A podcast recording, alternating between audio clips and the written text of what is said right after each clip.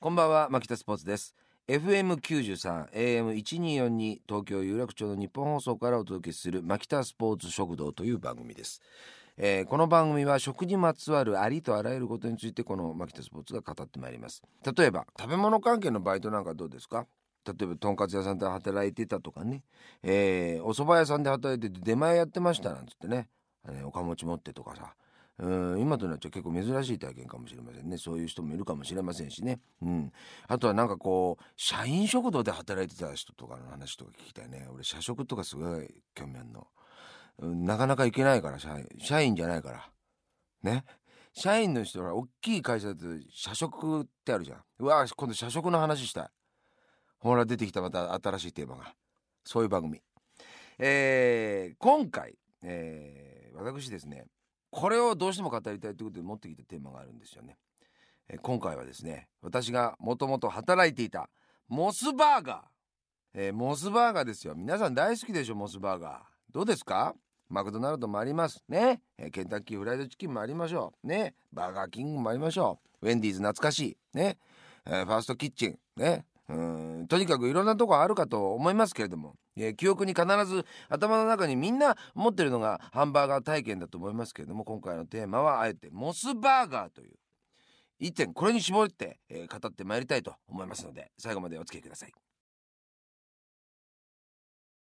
改めましてこんばんは牧田スポーツです、えー食にまつわることを語り食の道を進んでいく牧田スポーツ食堂という番組、えー本日のテーマはマスバーガー。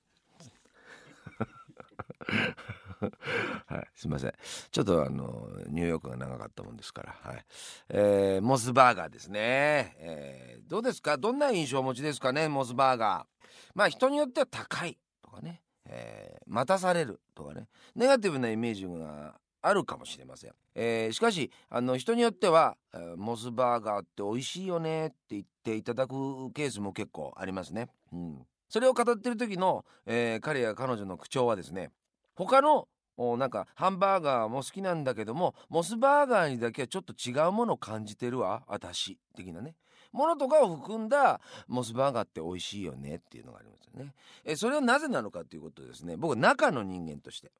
もっとですけどね。もっと中の人間として、えーいろいろお話ししたいなと思うんですけど私が働いていたのはかれこれ今から25年前ですよ皆さん。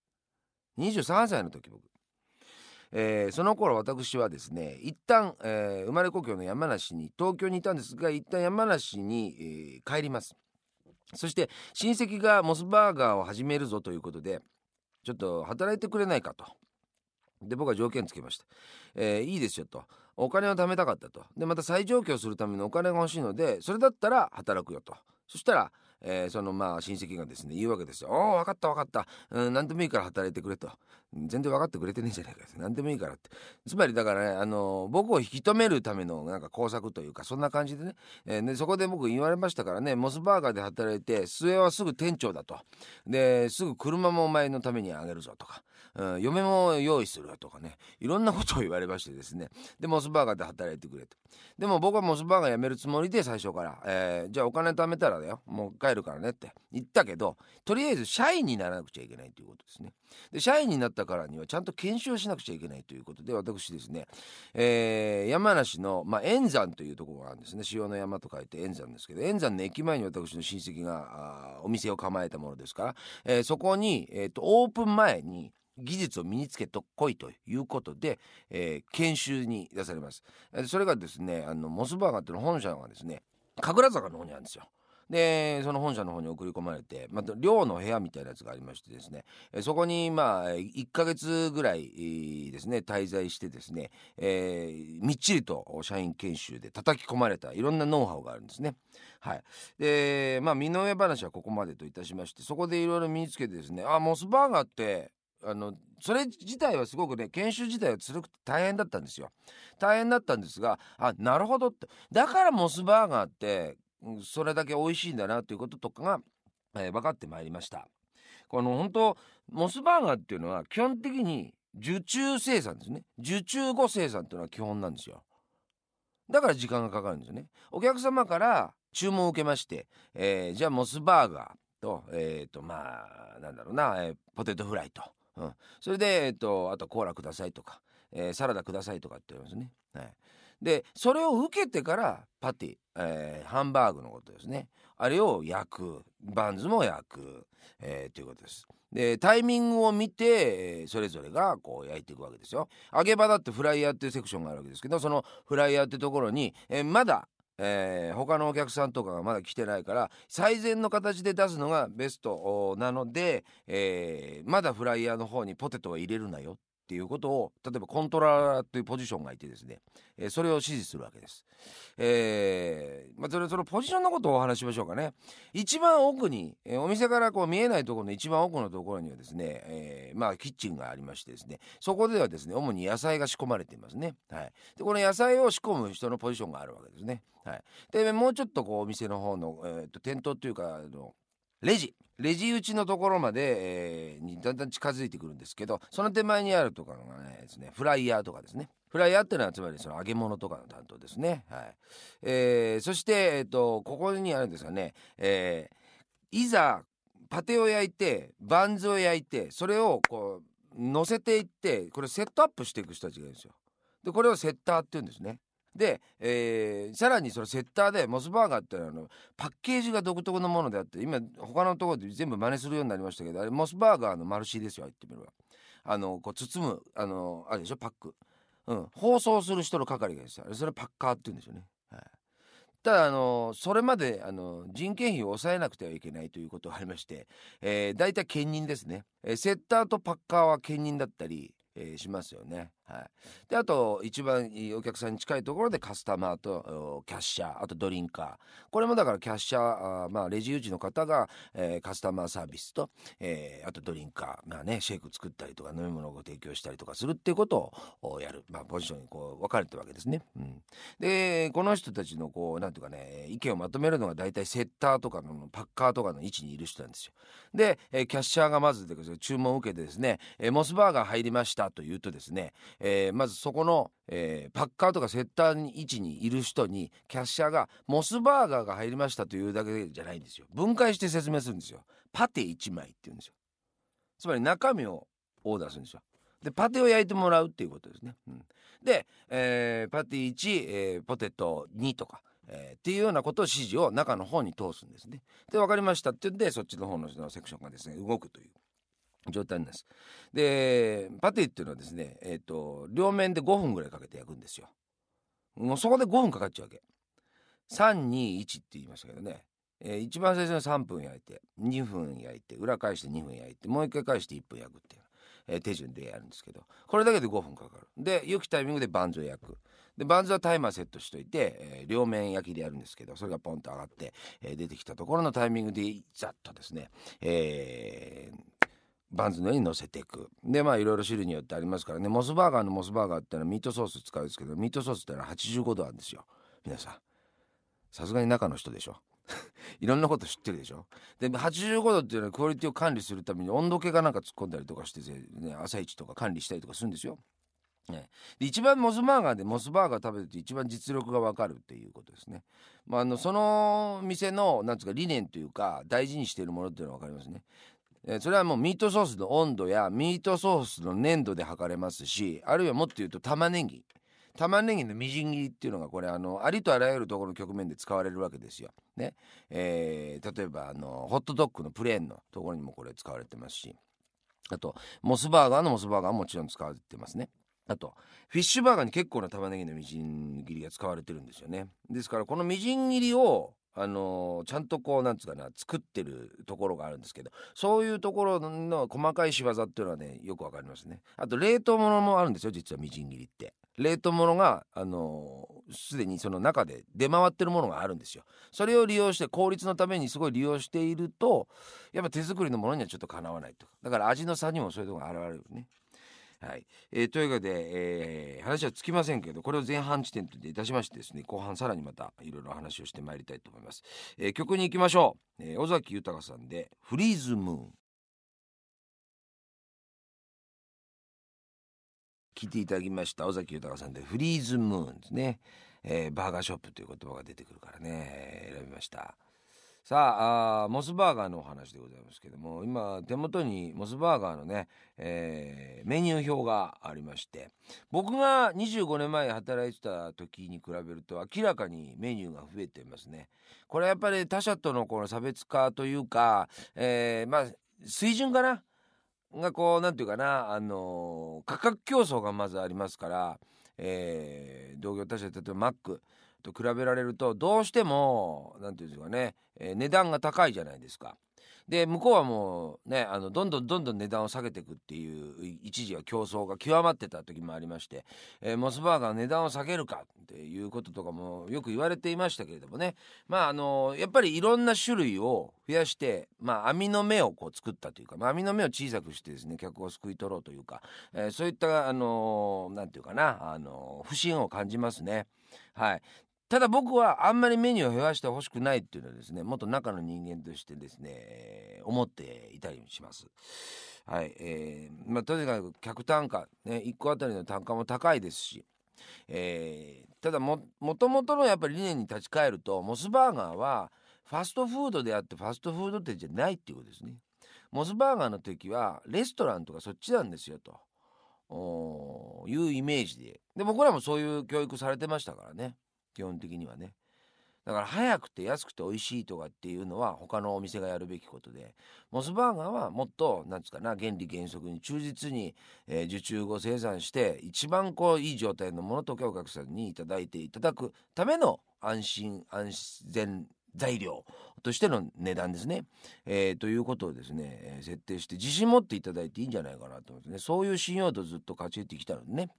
まあちょっと近頃まあなんかちょっとね、えー、食中毒の問題が一部のお店であったようですけど僕はねそういうこととかもね起因してるんじゃないかなとはと思うんですよ。原理原則にちゃんと立ち返ればそんなこと絶対ないはずなんですけどね。はい、えー、意外とシリアスになってしまいましてね中の人ですからもともと。はい。今は外の人ですよ。はい。もうただのファンですからね。はい。えー、でね玉ねぎとかの話しましたけど僕はあの唯一のモスバーガーに対する不満はピクルスを使わない点です。はい、これピクルスがやっぱりなんていうかなハンバーガーイコールアメリカ、うん、アメリカイコールハンバーガー。ハンバーガーイコールピクルス。アメリカイコールピクルス。みたいな。ざっくりとしたなんかあるじゃないですか。イメージ。で当時日本のバーガーを作りたかったんですって。あの初代会長の桜田さんって方はね。ですから多分アメリカからの何て言うかな切り離しっていうかイメージからの切り離しからピクルスっていう材料を選ばなかったんじゃないかなとかって僕思うんですけどとはいえピクルス好き。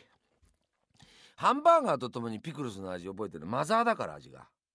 だからハンバーガー食べるとピクルス食べたくなっちゃうんだけどじゃあその代替品として何を使ってるかというとハンバーガーにしてもフィッシュバーガーとかにしてもなんですけど玉ねぎを多く使うんですよ。で僕一番それでいい点として挙げたいのは僕あのフィレオフィッシュも大好きですもちろん。でも別物として、えーと、モスのフィッシュバーガーっていうのがあるんですが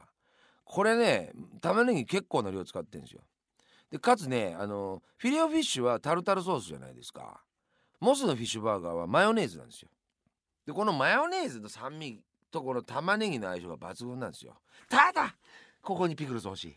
ほんとちょっとピクルス欲しいのよ。だから僕なんかの場合はあのコストコとかでピクルスとかもう瓶で買ってきてて家に置いてたりとかするのでそれを家に持って帰ってきた場合とかにはちょっと僕ねカスタムしてそれ足して食べたりとかします。途中で味変させるためにそういうこともやったりとかしますね。はい、えー、ただ僕はフィッシュバーガーは本当大好きですね。もうモスバーガーの中で1位2位かな。うん。いつも拮抗してる。フィッシュバーガーか僕はスパイシーモスバーガー。えー、スパイシーモスバーガーはいいですよ。ハラペーニョなんてまだ全然マイナーな食材だった時にモスバーガー導入しましたからね。うん。スパイシーモスバーガーは僕が大好物なんですがそれ1位なんですけれどもえっ、とやっぱり基本的にあのモスバーガーはモスチーズバーガーかモスバーガーで味は測った方がいいと思います。しかも、えー、テイクアウトではなくてイートインがいいです、え、しかもイートインする場合でもそのお近くのモスバーガーの、えー、お店がありますよね。そこの開店して間もない時間帯に行ってモスバーガーで実力を確かめるのが一番いいです。そうするとあの分かりますよ。このお店がみずみずしい気持ちでスタートしているなっていうこととか自分がみずみずしい朝の気持ちとかですねあのシンクロしていくようにですねそのモスバーガーをいただくっていうのが僕理想なんじゃないかなと僕は思ったりもしてますよ。えー、イートインでぜひともねオープンして間もない時間帯に行ってください。しかももう一つ言うとこれなかなか側からはわからないんですが、えー、直営店がおすすめです。モスバーガーの1号店のねあの成増店っていうのがあったんですけどそこも直営店ですけどね。あと目白通り店っていうのもそうだったかな。でもこれなかなか中の人じゃないと分かんないんですよ。えー、フランチャイズチェーンっていうのは、まあ、それぞれが、えーとまあ、ロイヤリティを本部に支払うことで独立したお店を構えてるわけですから結構自分たちでねやってるんですよ。えー、採算して頑張ってるってことですよ。それがフランチャイズチェーンですよ。で直営店は本部が管轄で管理してるものですね。ですからちょっと違うんですよ。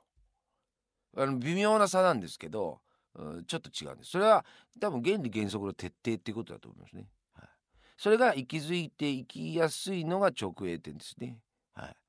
えー、まあちょっとそれが崩れていきやすいというネガティブなポイントはあるかもしれませんがだけどあのフランチャイズのフランチャイズの良さもすごくあるんですよ。うん。えー、ですからどちらかっていうことはあんまりこれ一般の方はわからないと思いますけど自分のいる店が意外は直営店だったっていうこととか知るってことでも面白いと思います。それでちょっと食べ歩いてあの他の店とか違いとかを発見したりすることもいいかもしれませんね。はい。えー、もうね、あのー、ライスバーガーなんて、今、ちょっとその、すごいレベルになってますから、古くからある焼肉ライスバーガーなんてことありますけど、あの、きんぴらライスバーガーもこれバージョンアップしてです、今すごい、あのー、なんか、中身の、具材とかの充実度も高いですよ。はい。えー、ライスバーガーもいいですけど、僕はちなみにフィッシュバーガー、スパイシモスバーガーの次に推してるのが、昔から実はあるんですけど、チキンバーガーですね。チキンバーガーのキャベツの上にかかっているピンク色のソースあるじゃないですか。あれチキンバーガーにしかほとんど使ってないんですよ。まあ他にも最近は流用して使うんですよ。他のメニュー増えたから。だけどあのソースってチキンバーガーにしか使ってないものだったんですよ。であれが独特で僕大好きなんですね。おすすめです。酸味があって。とてもいいですよ。はい、えー、というわけでございましてですね。モスバーガーに提案することはちょっとピクルスを使ったものをですね。ちょっとですね作っていただきたいなと思いますね。あとあのミートソースが周りにいますよね。モスバーガー食べた後。あれあの皆さんどうしてます？あのもうあの新しいタイプの女子高生たちはあれポテトにつけて食べてるってこと皆さんご存知ですよね。ご存知ないですか？なぜやらないんですか？当然やらないともったいないでしょあれね。私なんかもうあれなんかもういろんなものにつけて召し上がっちゃいますからね、うん、いろんなものにこう流用させていただいておりますよ。他のバーガー類とかに対してもね。はい、えー、無駄にしてはいけません。全ていただけるのがモスバーガーでございます。というわけでございまして本日のテーマはモスバーガーでございました。